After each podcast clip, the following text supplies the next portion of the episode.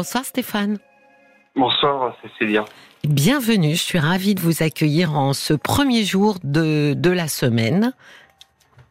Moi aussi, je suis, je suis très heureux de passer à l'antenne et euh, j'ai un conflit d'amour. Un conflit d'amour, je vous écoute, racontez-moi. Quel est votre conflit d'amour, Stéphane? Ben, C'est que ma partenaire me reproche d'être trop proche d'elle, en vérité. Trop proche Trop envahissant? Ouais, c'est ça. Ouais. Vous vivez ensemble depuis combien de temps, Stéphane?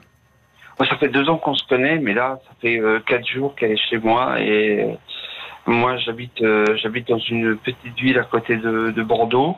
Oui. Et, et elle vit dans Bordeaux et euh, c'était très très pénible pour elle. Elle avait des problèmes de cœur. Et je lui ai dit, mais écoute, viens et, euh, avec ses chats, avec, euh, avec sa vie, quoi. Et, Oui. et pour qu'elle puisse être bien. Et en vérité, là, maintenant, elle ne supporte plus. Supporte plus qu'on vive ensemble. Qu'est-ce qu'elle ne supporte plus exactement? Pardon? Qu'est-ce qu'elle ne supporte plus en, en termes de Elle- un elle- peu de détails, quoi? Elle trouve que je suis, comme je vous l'ai dit, un peu envahissant, que je, je, je veux trop être à côté d'elle, trop, euh, trop l'aimer. euh, Trop voilà. collé Ouais, c'est ça. Oui. Et alors pourquoi vous êtes tellement collé à elle? Parce que je t'aime. Pardon? Je- Parce que parce que vous l'aimez, c'est ça? Oui, c'est ça, oui. Mais on peut aimer sans être collé à quelqu'un, euh, Stéphane. Euh, C'est comme si vous Oui, aviez peur qu'elle peut. disparaisse. Pardon? C'est comme si vous aviez peur qu'elle disparaisse. Exactement. C'est comme si j'avais peur qu'elle disparaisse. Oui, c'est ça. Ben oui, mais pourquoi J'ai disparaître peur. Et mais là, elle va disparaître parce qu'elle m'a dit euh, ce soir, elle est à côté de moi. Là, elle me dit, je vais partir et je, je, je repars. Et je repars et je vais réfléchir. Mais on, se supporte euh, l'un l'autre, loin de l'un de l'autre. Mais quand on est ensemble, c'est pendant quelques jours. Après, c'est plus possible. Déjà, vous voyez euh, le, drame de, de nos agissements, c'est que bien souvent, malheureusement, nous agissons contre nous. C'est-à-dire que vous aviez peur qu'elle disparaisse, et en la collant comme ça, c'est exactement là où vous allez arriver. Mais pourquoi vous aviez peur que qu'elle disparaisse Pourquoi la coller? Pourquoi être Alors, toujours à côté d'elle Alors écoutez, elle, elle habite dans Bordeaux, euh, Bordeaux centre, enfin Bordeaux Bacalan, et, et le problème c'est que euh, chez elle il fait, euh, on- on- au mieux il fait 29 degrés, D'accord. même avec la clim, Oui, voilà, parce qu'il y a la chaudière qui est juste en dessous, qui est toujours en, en action, oui, c'est et euh, canicule. elle a été voir le maire, et euh, donc là je lui ai dit viens à la maison avec tes chats, parce des chats, donc je dit, combien de chats. Deux. D'accord. Et mais ils sont adorables et là ils sont bien, ils sont bien, ils sont ils sont tranquilles. On Ouais, ils sont frais. Ah bah oui. Hmm. Moi je suis dans un endroit où c'est tranquille, il n'y a pas de soleil, il y a voilà. Donc euh, au maximum j'ai 24, 25 degrés chez moi, donc euh, à l'intérieur. Et euh, Oui, vous lui offriez un, un, un- un confort de vie. D'ailleurs, pourquoi vous vouliez que, au-delà de la chaleur, pourquoi vous vouliez que vous préfériez qu'elle vienne euh, s'installer chez vous? Elle a des problèmes de cœur, Oui. des problèmes de cœur cardiaque et euh, donc je lui ai dit euh, non là tu peux pas tu peux pas te déjà dedans. Moi j'ai été euh, dormir quelques jours chez elle mais c'est impossible quoi. On transpire toute la nuit, c'est impossible de vivre chez elle quoi. Ah donc, au départ, c'était euh, en rapport avec les températures élevées. Absolument. Et puis là euh, bon ben là c'est pas amélioré hein, en vérité. Mais là où je suis effectivement je suis dans un endroit où je suis plus à l'ombre en vérité. Oui. Et, et là, je lui dis, là, tu vas pouvoir reposer ton cœur. Et puis moi, je vais faire tout le reste. Je vais faire la, la vaisselle, je vais faire le ménage, je vais faire euh, à manger, je, je, je, je vais faire tout pour Mais toi. elle est malade? Elle est malade, oui, du cœur. Elle est malade. euh, Oui, mais malade comment? Parce que là, vous faites comme une aide de vie, Stéphane. Vous êtes en ça. train de lui proposer, euh, alors ça. à la fois de lui proposer de tout faire, mais surtout de la mettre dans un état euh, de dépendance extrême à vous. Et on peut imaginer qu'elle n'a pas du tout envie. C'est pour ça que je vous demandais malade comment? Ah, Parce que oui, si elle est capable de se faire à manger, si elle est capable de sortir, vous la réduisez presque à un légume. C'est pas faux. C'est pas faux. c'est pas faux. Non, c'est pas faux. Non, c'est vrai, j'avais pas pensé comme ça. J'avais pas pensé comme ça. Je suis désolé. Ben non, non, parce que vous, vous êtes dans le prendre soin, Stéphane. Vous, vous êtes parti pour être tellement utile, tellement indispensable que euh, elle ne, elle n'aura plus envie de vous quitter. Vrai. Le problème, c'est que là, vous lui proposez surtout d'avoir une vie euh, où d'un seul coup, elle perd toute autonomie et toute indépendance. C'est vrai. Mais c'est ça, c'est exactement ça qu'elle me reproche. Ben oui. Parce que la vie que vous offrez, c'est la vie qu'on pourrait offrir à quelqu'un qui est alité quasiment. Vous voyez, qui ne peut quasiment plus rien faire. C'est pas son cas. Je comprends. Non, absolument pas. Absolument pas. Donc vous voyez, ça la réduit euh, à quelque chose qu'elle n'a pas du tout envie d'être. Et j'imagine que euh, ça la renvoie aussi à quelque chose qui est insupportable pour elle. Euh, beaucoup de gens qui ont des problèmes de cœur n'ont pas envie que leur vie euh, s'arrête. Alors c'est une drôle de façon de le dire, mais que s'arrête pour autant. alors certes, ils y vont mollo sur euh, certaines activités et autres choses, mais ils essayent de vivre le plus normalement possible. Et là, vous vous la renvoyez à l'état d'une grande malade. C'est vrai, c'est vrai. Mais je ne l'avais pas vu comme ça. Euh, absolument. Je ne l'avais pas vu comme ça, mais c'est vrai que maintenant, quand vous me le dites comme ça, euh, oui, euh, oui c'est vrai. Parce que... demain, demain, elle va partir avec ses chats. Je la ramène chez elle. Et puis, voilà. Et puis, elle, m'a dit, je vais réfléchir. Mais réfléchir à votre couple ou réfléchir à vivre ensemble? Non, à notre couple. Je ne pense pas à vivre ensemble. Je pense que c'est c'est vrai que c'est plus simple de, de, d'être d'être un jour sur deux l'un chez l'autre. Ça vous allait mieux en tout cas. Mais bien sûr. Oui. Mais c'est souvent comme ça les vieux. Les vieux Vous avez quel âge, Stéphane 59 ans. Ah ouais, vous me faites peur là. Si à 59, on est dans la catégorie vieux, oula. Non, mais je pense surtout que euh, vous, savez cette euh, cette cette indépendance pardon et cette autonomie qu'on a l'un vis-à-vis de l'autre, euh, c'est une forme de liberté qui oxygène le couple. Et vous voyez, en, supprimant en fait euh, cette cette petite distance qui nous permet d'être dans l'autonomie propre, vous avez enlevé l'oxygène du couple. Et c'est comme une c'est comme une flamme. Hein. si vous retirez de l'oxygène, elle disparaît, elle s'éteint. La flamme a besoin d'oxygène pour pouvoir brûler. Je comprends très bien et je, je, je, me perçois que le gros con. Non, mais vous allez surtout pouvoir lui expliquer, Stéphane, lui dire écoute, euh, euh, j'ai été empressée elle n'entend pas.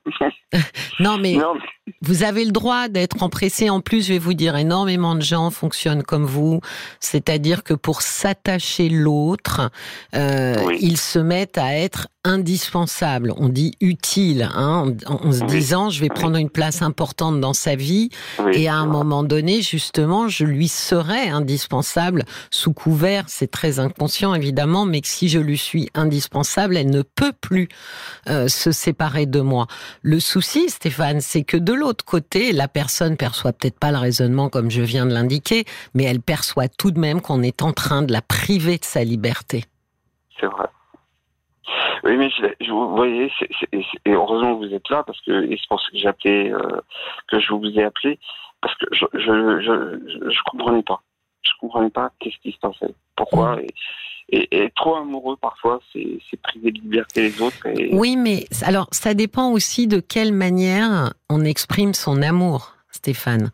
Euh, mm. Est-ce qu'on a un amour qui étouffe, qui absorbe, qui engloutit littéralement l'autre, auquel cas l'autre va se débattre justement pour respirer et dire recule, voire même on arrête parce que j'ai besoin de, respirer, je n'y arrive plus. Euh, quand on aime de cette manière-là, en général, c'est très lié à euh, à notre enfance à la manière dont on a été aimé. C'est pas faux non plus, ça. Oui, vous êtes formidable parce que, effectivement, c'est ça, c'est vrai. Et vous, comment avez-vous été aimé, Stéphane, par votre mère et votre père? Mal, très très mal. Hmm. Très très mal. Malheureusement, c'était des parents qui étaient euh, pas là. Mon père n'était pas là, ma mère était, alcoolique et, elle était fouetteuse. Donc, euh, on se prenait des raclés tout le temps. Terrible. moi, quand j'aime, c'est que de l'amour. Mais non, quand vous aimez, vous cherchez désespérément à créer ce lien qui n'a pas existé, ce lien un peu fusionnel, maman-enfant. C'est un lien qu'on retrouve euh, chez les mères et les, et les nourrissons et les bébés. Euh, chaque maman doit à un moment donné, c'est pas toujours le cas, mais doit euh, cesser la fusion pour justement donner un peu d'autonomie à son enfant et lui permettre de respirer et de se construire se construire en tant qu'individu. C'est ce que votre compagne euh, a relevé et qui euh, lui pose problème, c'est qu'elle ne se sent plus à part entière un individu, mais un peu une moitié d'individu.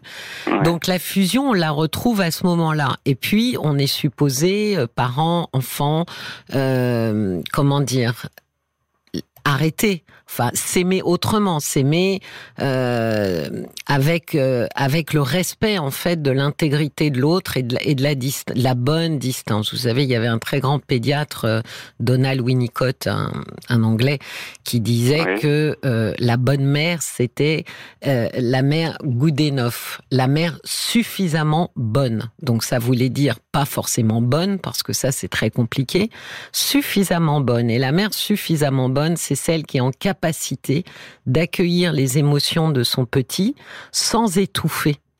Ce qui est compliqué, hein, parce que par exemple, quand un enfant va pleurer, on va lui dire mais non, t'inquiète pas, ça va aller.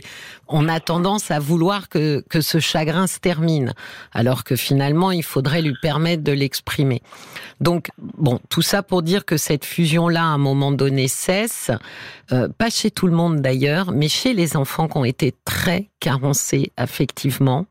C'est vrai qu'ils vont avoir tendance à vouloir créer ce lien alors avec les, amoureuses ou les amoureux, à créer ce lien et, à se donner en fait hein, euh, ce qu'ils n'ont pas eu. C'est exactement ce que j'ai fait euh, lorsque j'étais marié par au, préalable et, j'ai essayé de faire ça avec mes enfants, de ne pas retransmettre les erreurs qu'avaient fait mes parents et de leur donner de l'amour. Et je ne sais pas si je l'ai bien fait, mais par contre, ils me reconnaissent comme papa. Même si j'ai divorcé que. Voilà, mais ils me reconnaissent comme papa. Et ça, c'est. C'est mon bonheur, c'est mon amour. Mais euh, voilà. Est-ce que vous avez un conseil pour, pouvoir arriver à reconquérir mon ami? Moi, Stéphane, j'ai toujours le conseil, comme ça il est simple à retenir celui-là, de la sincérité de pouvoir dire écoute, je... me suis trompé, il y a des choses que j'avais pas comprises et que je comprends mieux maintenant. Je comprends que euh, la manière dont je t'ai accueilli et j'ai euh, organisé les choses t'a privé d'une certaine indépendance, d'une certaine liberté, d'une certaine autonomie et tu as raison, moi-même je ne l'aurais pas supporté. C'est vrai, mais c'est exactement ça. Parce que, vous savez, je vais vous dire une chose, Stéphane. Ce qu'on a envie euh, quand on est euh, en couple ou en amitié, peu importe, euh, on a envie que l'autre reconnaisse les choses.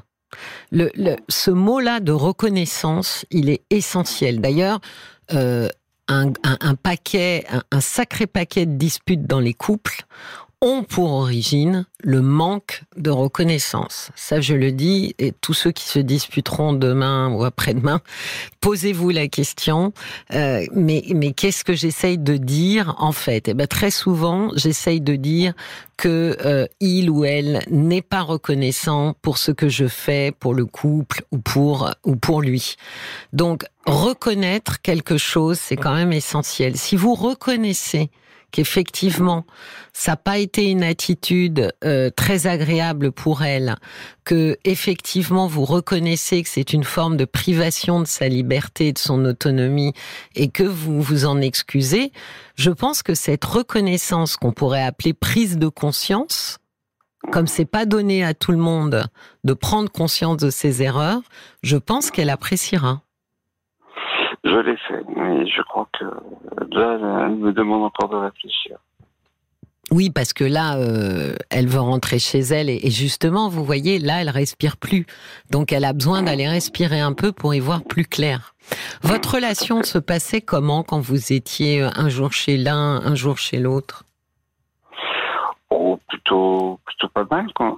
C'est vrai que c'était, c'était bien, quoi. Mais quand elle m'a dit qu'elle avait fait, euh, elle avait été voir son cardiologue et qu'il lui avait dit, euh, là, il faut, faut ménager, il faut faire attention. Oui. Je lui dis, viens chez moi. Et là, depuis quatre jours, elle est, elle est chez moi et euh, je, oui, votre proposition. maison et. Euh... mais Stéphane, votre proposition, elle était, elle était adorable et bienveillante. Le seul souci, c'est que vous avez fait un test de vie commune. Et ce test, là, aujourd'hui, n'a pas fonctionné. Euh, bon, vous n'êtes pas le premier, vous ne serez pas le dernier. C'est pas simple de vivre euh, euh, à deux, à trois, en communauté ou autre. C'est pas simple. parce que justement, on est différent. C'est le propre de chaque être humain, c'est qu'il est unique et donc différent de celui qui est à côté de lui. Et donc, c'est un peu un test raté, là. C'est aussi comme ça que vous pouvez le voir, de se dire bah, peut-être que si on doit recommencer, euh, ça sera pas ça sera pas demain. Euh, euh, l'important aujourd'hui, ça va être justement d'analyser ce qui fait que ça n'a pas été agréable ni pour vous, enfin pour vous aussi, mais pas pour elle. Vous l'avez dit, Cécilia, le truc, c'est que je, je, je l'ai prévu d'une certaine liberté et d'espace, de, vie, de voilà, et euh, elle en avait besoin. Et je, Mais vous voyez je, voulais la surprotéger, alors que j'en avais. Euh, elle avait la capacité d'être au-delà de ça. Mais j'ai voulu la surprotéger. Et ça, ça, ça a été ma grande erreur, je crois. Stéphane, elle n'est pas un enfant. Déjà, vous devez reconnaître en elle l'adulte autonome. Euh, j'ai un message d'Anne qui me dit Stéphane, laissez-la respirer. Ayant eu une maladie grave, j'ai fait comprendre à mon entourage et à mon amoureux de me laisser faire et ils ont bien compris, prenez du recul. Oui, les gens malades euh, n'ont pas du tout envie d'un régime de faveur, n'ont pas envie de pitié, n'ont pas envie de se retrouver comme ça, euh, une espèce de pot de fleurs posée à un endroit avec des gens qui virevoltent autour de vous et qui font tout. Surtout quand on peut le faire. Vous savez, l'autonomie, par exemple, sur les gens malades ou, ou les personnes âgées. Regardez les personnes âgées. L'autonomie, c'est le dernier bastion qu'ils veulent défendre. Ils veulent à tout prix garder jusqu'au bout un peu d'autonomie.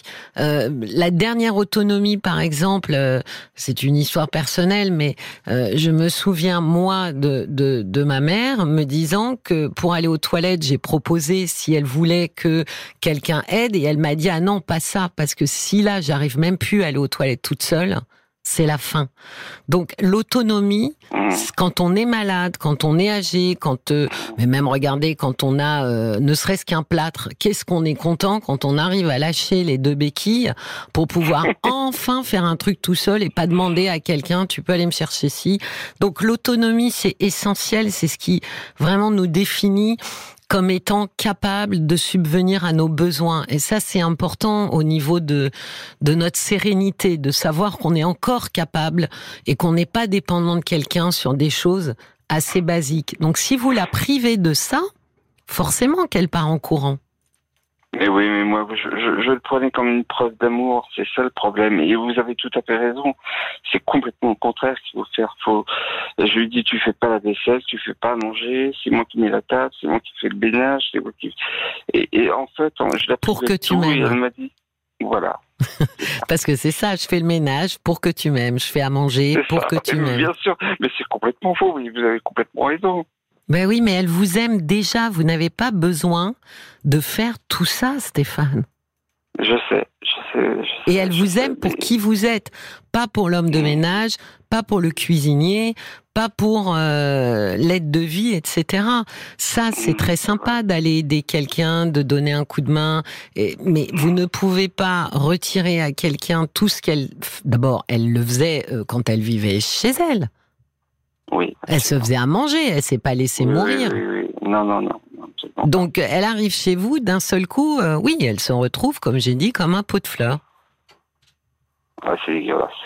Mais non, c'est pas dégueulasse. c'est c'est Ah, assez classique. Comparer une femme à un pot de fleurs, je trouve ça Ah dégueulasse. oui, mais ça c'est moi qui l'ai fait. C'est pas vous, donc euh, c'est pas grave. Ça c'est c'est pas sur vous. Mais euh, vous, le- le- l'idée quand même, c'est qu'il faut que vous compreniez et que vous puissiez peut-être lui expliquer que tout ça ne tient qu'à une chose. Je veux que tu m'aimes. Je veux voir. J'ai besoin que tu m'aimes. Et donc je ne sais plus comment faire pour que tu restes auprès de moi. Bah, il y a une chose. Hein, soyez juste vous-même celui qu'elle a connu. euh, quand vous ne viviez pas ensemble, ça a tenu deux ans. Stéphane, donc c'est que vous lui conveniez même sans faire tous les jours la vaisselle, tous les jours la cuisine et le ménage. Là, je fais tout. ouais. Je, je, je, je- voilà. Depuis qu'elle est là, parce que je sais qu'elle a le cœur fragile, j'ai voulu euh, l'épargner de, de, de, de, de problèmes de, chaleur qu'elle a chez elle. J'ai voulu l'épargner de, des choses que, que on, on doit faire tous les jours. Euh, voilà, je, faisais tout, les courses, les ménages, la, la vaisselle. euh, Oui, mais elle le faisait tout ça. mais je sais, chez elle. sais, je sais, je sais, mais et je, mais j'ai eu peur Mais alors, qu'elle du coup- à cause de son cœur, quoi. Non mais ah oui, oui, ça c'est vrai Oui, aussi, oui, mais un corps fragile oui, il y a- y ce- non, non. un, cardiologue et on lui a dit vous avez un corps fragile. oui, oui, mais pas qu'elle. Non mais Stéphane, que vous ayez peur qu'elle meure, oui, qu'elle ait des risques de mourir en, fais- en faisant ses courses, ça je ne sais pas, mais que vous, vous ayez peur qu'elle meure, ça oui, sans aucun doute. Euh, mais ça me fait vraiment penser à l'amour, euh, à l'amour maternel. C'est, on a toujours peur que sa maman meure, hein. C'est vrai, c'est vrai. Mais vous êtes formidable. Vous avez résumé plein de choses qu'elle m'a déjà dit. Ben oui, mais bah alors voilà. Mais alors je vais vous dire, Mais hein, que j'ai pas entendu comme Voilà. ça. Non, C'est mais-. C'est un grand classique, ça. Au cabinet, tout le monde me dit, voire des fois même en couple, de dire, mais en regardant son mari ou sa femme, non, mais ça, je lui avais déjà dit, hein, il faut que vous, vous le disiez. Mais non, Ouais, c'est parce que quand ça arrive une deuxième fois, eh ben, vous finissez par être un peu convaincu. Écoutez, j'espère que ça va en tout cas réussir à, beaucoup de gens qui écoutent cette émission de, de dire que effectivement, euh, quand on a quelqu'un qui est handicapé et avec qui on vit, de, de laisser vivre comme il a envie de vivre. Oui. Et, surtout pas- de et lui pas- préserver au maximum son autonomie. C'est ce que nous avons de plus précieux, c'est de ne pas dépendre des autres pour manger, euh, faire sa toilette, etc. Tant qu'on a ça, croyez-moi, on y tient farouchement. Oui, ben voilà. Vous, vous avez tout résumé, euh, et je, je vous remercie pour Mais tout je ça vous en parce que, prie. franchement, là, je, je... Me Bah, c'est fait pour ça, parlons-nous. j'ai- hein. J'ai pas voulu l'entendre. Mais c'est pas grave, maintenant vous l'avez entendu. Il n'y a pas de souci. Oui. Et nous, on est là pour ça, justement, dans cette émission. Mais écoutez, vous êtes formidable. Continuez longtemps comme ça. Merci vous, beaucoup. Vous faites du bien. Vous faites du bien à des milliers de personnes. Je suis sûr que ce soir, il y a des gens qui demain parleront plus pareil à leur, à leur femme, même si elle est handicapée. Ben, je l'espère, je l'espère. Merci à vous. Merci Merci à Stéphane. vous aussi, Cécilia. Et euh, peut-être à bientôt. Au revoir. À bientôt. Au revoir. Cécilia Como, parlons-nous sur RTL.